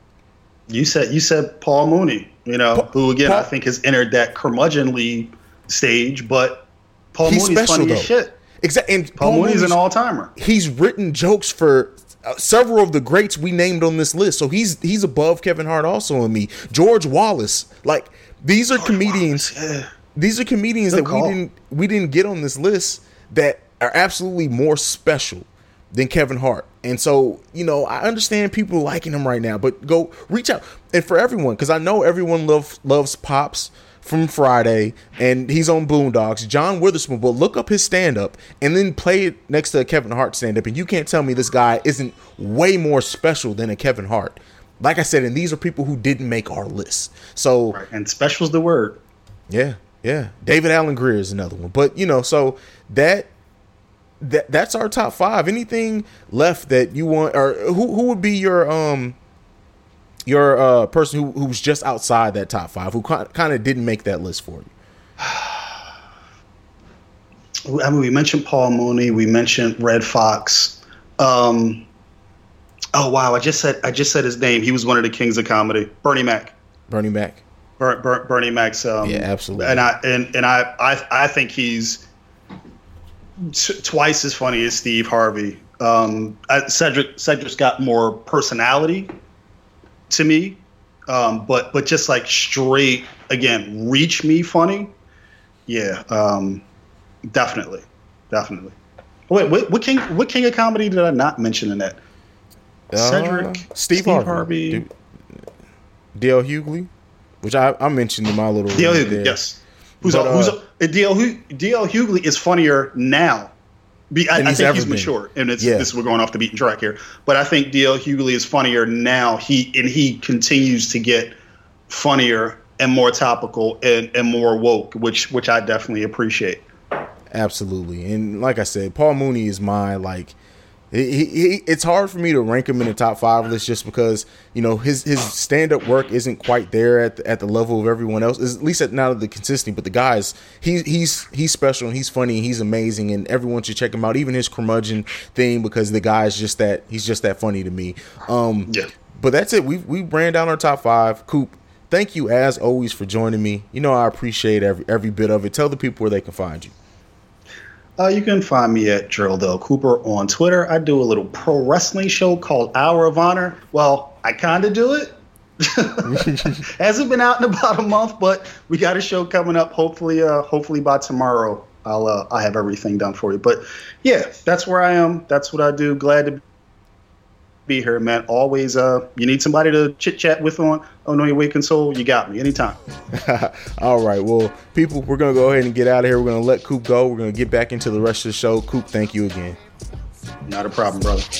Hey yo, one, two, three, four, five, six, seven. Blaze the hot. Can sound like Kevin. 765 4321. Mamone, make the cap, come and get some. Play my position. We have the first time guest here, one of my good friends over from the WWP, and that is Colin Wysong. Here to talk a little bit about the big fight that happened last night. Colin, tell the people a little bit about yourself since this is your first time and uh and how me and you met. Um, so, so, so I guess, uh, first time, long time. Does that work with being three episodes in? Uh, I mean, I guess I've been listening to you, um, talk other things like professional wrestling, uh, long before you started doing this show. Um, but we've interacted before then. Um, I actually have a character that I call into on a wrestling that I used to, uh, call into a wrestling show, um, wrestling redneck. Um, I just got bored one day, thought I would call in. You, you called into the show. Um, we had a chat room that we all were kind of involved in, and that's kind of how we all met. We we called into this uh, Carney show that that was uh, basically on every day at twelve o'clock, and and we all had fun in the chat room, uh, getting banned. Yeah, yeah, the good old banned day, the banned crew. I guess that's what we should call ourselves. But luckily, we've grown so much since then, as far as just like entertainers and, and what we do. And while we don't podcast for a living, podcasting is such a big part of our life. And, you know, we have a lot of fun doing it though. It's a way to blow, blow off steam. I mean, I like having fun, and I didn't want to call into a show as just like a normal person. And I listen to a lot of sports talks, uh, sports talk radio. Um, I live in the South. Um, so a lot of the character that I do is pulled from a lot of the sports talk radio that I listen to where people just people call in and just have some of the most asinine stuff that they talk about and, just try to railroad, uh, these radio shows and stuff like that. So that's kind of, uh, the, what I took from, uh, when I, when I did this character with some of the things that he says. Now I try, I try to be legit and on point on some of the things I say, but I also throw the comedy stuff in there, you know, for, for levity, um, to the show. Absolutely. And if you can live in both worlds and do the comedy while the analysis, providing the, the detailed analysis at the same time, then why not do both? There's a lot of people, me namely, who, who really couldn't do what you do, uh, on a normal basis. So anyone, definitely check Colin out. I'm sure he'll plug his social media at the end of this so you guys can reach out and interact with him. But we are here. We're here to talk a little Conor McGregor and Floyd Mayweather. And we're not going to get as detailed because we do have a podcast to plug uh, that, that you're on that, that does detail the fight a little bit more that we'll, we'll get to at the end of this. But, you know, I felt like it was such a big fight. I know a lot of my listeners watched it, even if they didn't necessarily have a affinity for watching box, boxing or MMA beforehand because it's just that much of a spectacle. That's how people were drawn in at. But what were your thoughts? You know, at the beginning, at the middle, and then coming at the end of that fight, as far as both guys, what what they both did. Well, let's let's start at the beginning of the fight. Um, when the ref was kind of reading reading them their the rules and everything, uh, he was looking dead at Conor. Um, so they, they kind of had this. Basically, everybody that was in there in boxing knew that Floyd was going to win this fight. Um, and, and, you could tell the ref was kind of looking at Conor when he kind of went went into business for himself and kind of over exaggerated the rules, um, telling the rules, and was looking at Conor the whole entire time. Um, that was kind of sign number one that Conor probably probably in a little bit of trouble. Um, but he came out in that first round, uh, surprised a lot of people. He definitely uh, surprised and confused Floyd, considering the fact that Floyd also takes a few couple rounds to kind of uh, test and see what his opponent is going to do. So, you know, Floyd was definitely feeling Conor out and kind of baiting Conor in. But at the same time, Floyd had never seen a guy that had come in with a karate stance like this, um, had just the, the, hands down, the, the showboating, uh, most usually it's Floyd doing that kind of stuff, trying to get his his opponent to attack him, and Conor was doing that stuff. Um, towards the middle of the fight, you could tell Connor's Conor's gas tank started to give out on him, um, and that's something that, that happens. He's used to the most that he's used to fighting is 25 minutes. Um, a 12 round boxing match is going to be 36 minutes, and he made it to 10 rounds. Uh, that's 30 minutes right there. That's almost five more minutes than he's ever fought in his whole entire career. Um, so the gas tank issues could were, were there as well. And, and Floyd's technique, I mean, Floyd just stayed with pure boxing technique. Um, didn't get too flashy with it. Just waited, stayed, stayed with his defense up, waited in on the inside, and got in with the strikes that he needed to. Um, and then towards the end of the fight, there, I know a lot, a lot of people probably thought that the the stoppage was early. Um, not for for a person that, that's uh, like me who watches a lot of MMA. Um, usually you, you hear the ref calling out, Hey, protect yourself. Um, usually you see the ref give these guys a chance until there's like no, no point, like until the guy's knocked out or he's just so, uh, drunk and out of it, like a uh, punch drunk from, from getting hit in the face so much that he, there's, you have to come in and stop the fight. Uh, Conor didn't necessarily look like that. Um, in that last barrage that he was taken from from Floyd. Now, had he not protected himself uh, a little bit further, he would have taken a knee to the canvas. And in most boxing matches, you're allowed to to take a knee to the canvas at least three times, and then you have the the chance to answer a standing eight count. Um, so that that again, the ref uh, trying to protect the guys. I understand the whole protecting the the fighter and everything, but uh, again, Conor's used to being in a, a sport like MMA where you're going to get taken some of this punishment and kind of have a chance to, to fight out of it and fight out of the adversity that, that you have coming at, coming strong. I mean, he did it against Nate Diaz um, in that second fight. So that's, I mean, all in all, it was a great fight. I, I personally knew that, that Floyd was going to win. Um, kind of funny thing at the end of the day when the scorecards came out, pretty much two of the refs two of the judges had it for Conor or had it for uh, Floyd, basically from the second round all the way until the finish. Um, so even if you had thought Conor was doing well at the beginning of the fight, there was no way that Conor was going to win that fight, even if it went to a decision. Yeah, and you know, Conor looked great most of that fight. Like I'm not mm-hmm. saying, you know, I think he won more than what the, the scorecard ended up showing. I honestly think he got probably five of those rounds at least, but, but yeah, I mean, considering this is not his sport at all. He came into this his first boxing match. I think Conor has a lot to hang his head up about, but this match just showed why Floyd Mayweather is legitimately the best boxer maybe ever. And yeah, like, like Floyd Mayweather was able to, to figure somebody out, take his time, be patient because in some of those opening rounds, Conor rocked Floyd a couple of times. You could tell that Floyd wasn't expecting it. Like, I don't think Floyd really probably expected to get touched as much as he did, especially early on. But Mayweather is just the best defensive boxer ever. And he was able to completely figure Conor out. He was able to get comfortable. He waited him out. And once, I mean, you started talking about, we were basically chatting the whole fight towards the end of the fifth the, especially the sixth, you can tell Conor was getting tired and Floyd Mayweather started getting more and more aggressive. And I mean, he did his thing. That, that's what we all kind of expected though. I expected Floyd Mayweather to win. Conor looked way better than I, than I was even in my wildest dreams thought he would look. Uh, and on your point about Floyd kind of figuring Conor out, I don't know if you kind of noticed throughout the fight, um, when Conor would try to go to protect, um, so Floyd would throw the right, kind of the right straight, um, and Floyd, uh, you know, Conor would block, but then Conor's next move would to kind of throw up his right elbow to kind of help block um, if Floyd was throwing that that uh, left hook, you know, kind of that left shot coming on the, the uh, right side of Conor's body. Um, Floyd figured that out. Um, towards the end of the fight, you can see as Conor's trying to throw up that kind of chicken wing block with his elbow, Floyd's throwing a completely different strike and getting around it, or just kind of double pumping that that straight into um, Conor's face. So there, there was that aspect of Floyd being able to figure him out. Um, again, it kind of sucks that that Conor was Floyd's 50th fight because again, coming up here in the next few weeks, we've got Canelo versus Triple G, and and I know Floyd's already beaten Canelo, um, but in the sense of uh, fighting, um, wrestling, um, since that's one of the things that you do, it would look at uh, Canelo kind of fighting Floyd at a younger time in his career.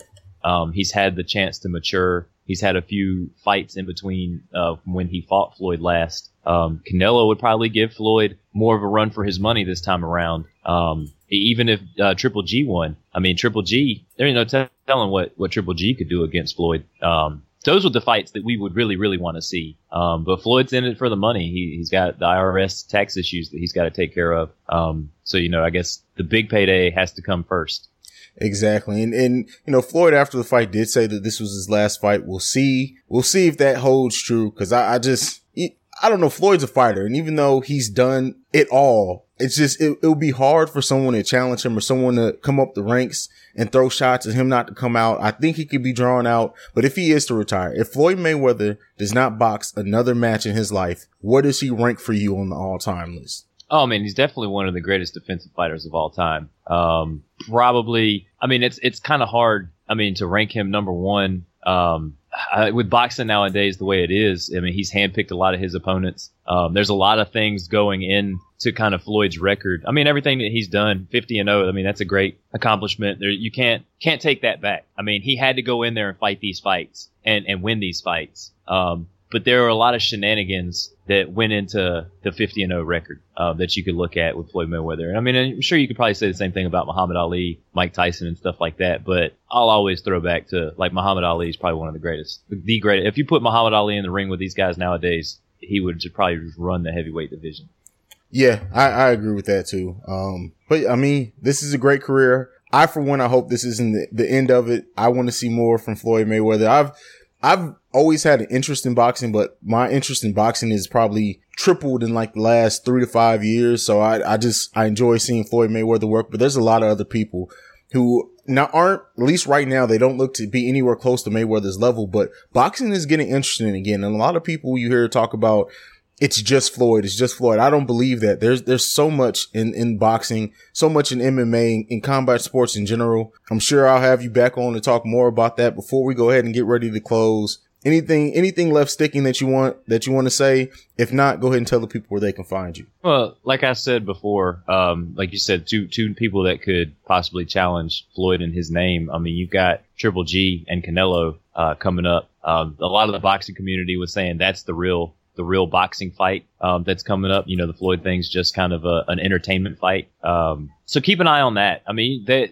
whoever wins. I mean, if Triple G's been Triple G has been crushing opponents, um, and he's something really special to watch. And if he comes out and crushes Canelo like he has everybody else, the boxing community and everybody's going to be clamoring for Floyd to come out and fight this guy. Um, it, it's going to be one of those things that happens. Um, I don't know if you've watched Triple G fight. Uh, definitely go back and try to find some of these. I mean, the guy just he's he's late in his career, like age wise, but he's fresh in his career as he's just started at a, at a late age. Um, and he's just coming in and crushing dudes. Like it, it's, it's amazing to watch. Um, that's pretty much all I've got. I mean, you know, Floyd's, Floyd's going down as one of the greatest of all time. Uh, a lot of people never thought that Rocky Marciano's record was going to get, get broken.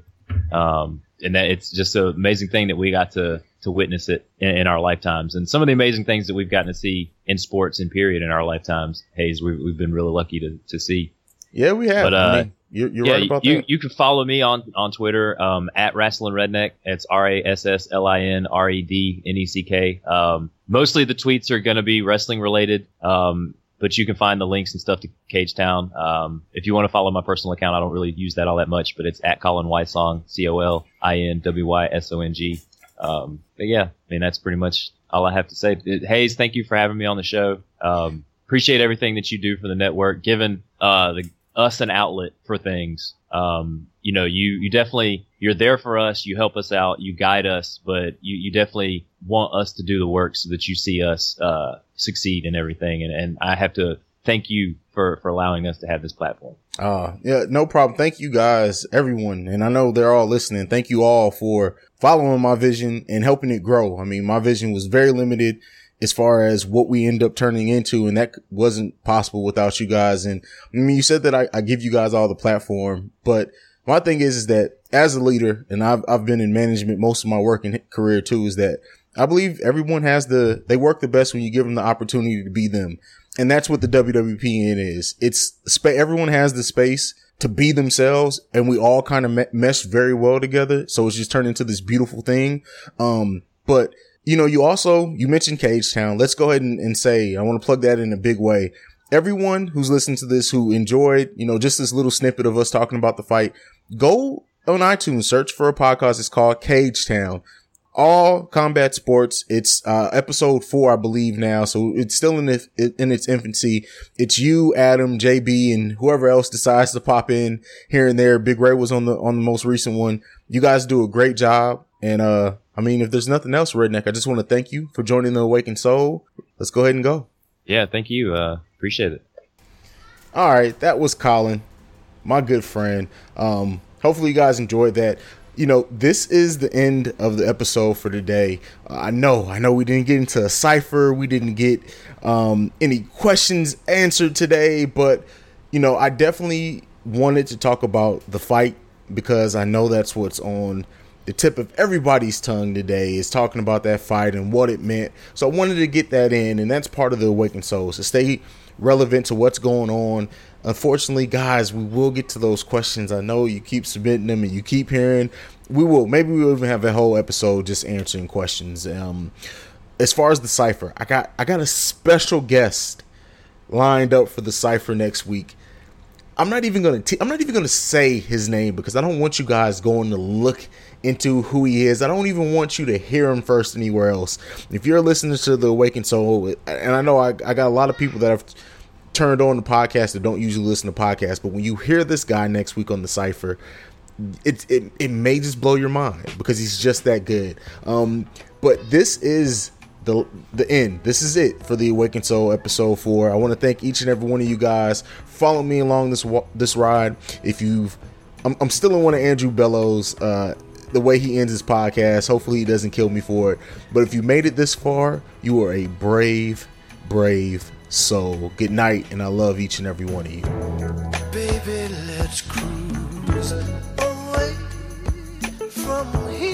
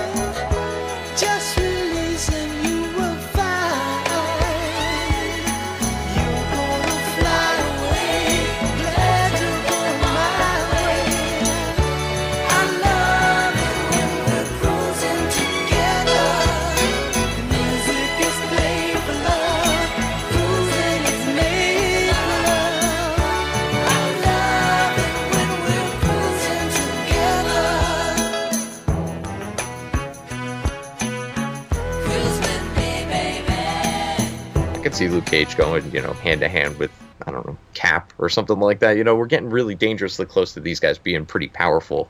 Jessica Jones is fucking holding up elevators from crazy distances. I don't know, like I, maybe they're leaving the enemies purposely weak because otherwise it would just be like, well, why didn't Spider-Man just come in and kill everybody?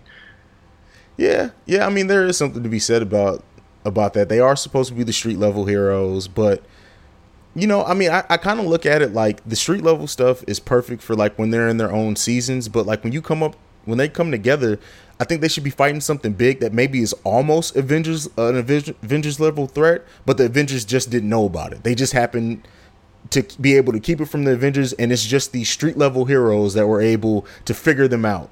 And maybe that that's kind of how my hope for it was, but you know, you uh, you make a good point there. Maybe it maybe it coincides with like the events of Infinity War. And and so like the Avengers are busy right now. They got things going on and then, you know, now we got the Defenders have to deal with somebody on a lower level that would normally just be handled quickly by, you know, Iron Man or whatever. I don't know. Maybe maybe Yeah. that's something they can do. Yeah, and after Infinity War, um, I mean, if at least Infinity War two, if everything kind of works out the way it does now, you know, this Defender season two would probably be dropping around the time uh, Avengers Infinity War, either one or two, uh, come out, and it would be a great storyline if they use like these street level people are trying to step up because we don't know where the fuck the Avengers are. Maybe it would be something Yeah. like that. I don't think I, thought they weren't doing two anymore. I thought this was just it this first time around. Well, they're they're doing two. They they're film they're filming the second one now. They just started doing it, but it's not Infinity War Part One and Part Two. They they say they're two com- they're two different stories. It's not necessarily picking up right where the other one left off. But Okay. yeah, but there's been speculation that like it ends with all of them dying or getting sent off somewhere. That that's the speculation. Damn. Yeah. Yeah, apparently, Bullshit. like they're they'll film they're filming the second. Well, it'll be Avengers four, whatever they end up calling it. They're filming it now, and apparently, like like Stark is in something that keeps him alive because Thanos basically kills him, but somehow they keep him alive with like alien technology. So that sh- that I can't wait to Oh see man, Infinity it's a fucking yeah. Tahiti project, bro. Like, Oh, that would be such a good way to bring everything back around.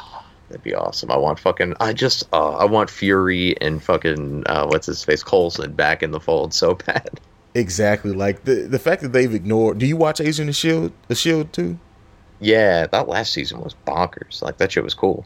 Yeah, oh yeah, they've they've gotten moving to a later time has saved that show so much, and and fucking Ghost Rider was amazing on that show. I there's there's been talking him getting his own Netflix show. I hope so because Ooh, I cool. love me some Ghost Rider. Even though he's not the comic Ghost Rider, they got him perfectly. Yeah, I also liked. Um, somebody pointed out online, like the little portals that he opens up. It looks like exactly like one of the ones that Strange opens up in the movies. Like it's like it's it's so perfectly consistent throughout even the universes that don't even touch one another. It's just I don't know. Marvel's the Good. best. yeah, Mar- Marvel's amazing. I just need DC to bring to get it together, man. God. Yeah, I'm thinking about starting to watch all those shows too now. What is it? Arrow and Flash and Supergirl, I guess. I don't know. Whatever these things are. But yeah, I want to. First two seasons of Arrow, amazing. Season three sucked ass. Half of season four sucked, and they got it back at about halfway through. And season five was amazing. So okay.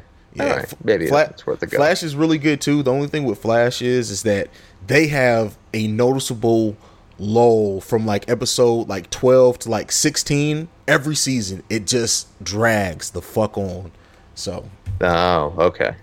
knowing that going in, especially since you'll you'll be binging it, it probably won't feel that bad. But like when you're watching it as it's coming on TV, week to week to week, and there's been no build, it's terrible. Like if you binge it, it probably wouldn't come off that bad.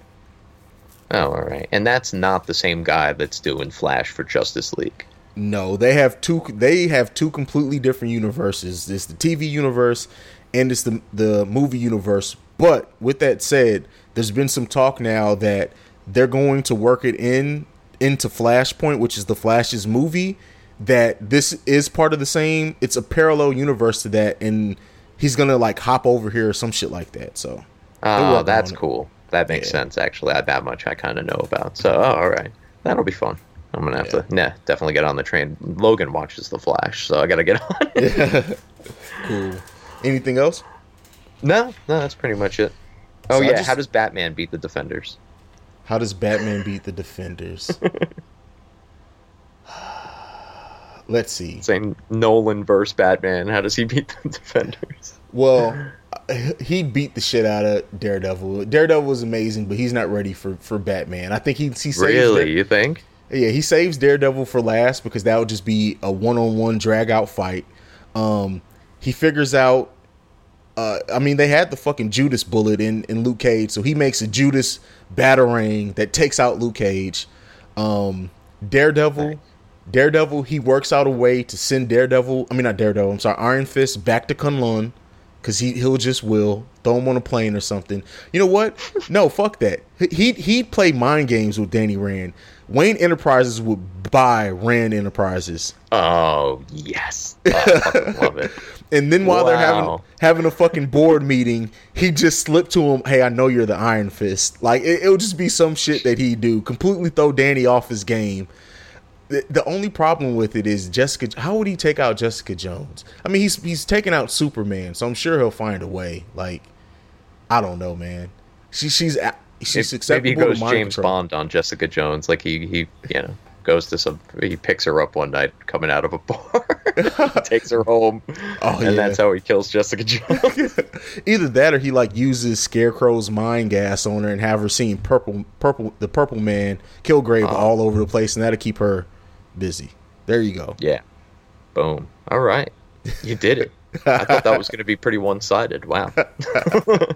It's Batman. He has a, a plan, a contingency plan for the contingency plan that was originally plan B. That that's how Batman rolls. He'll have it figured out. It's awesome. All right, man. Um,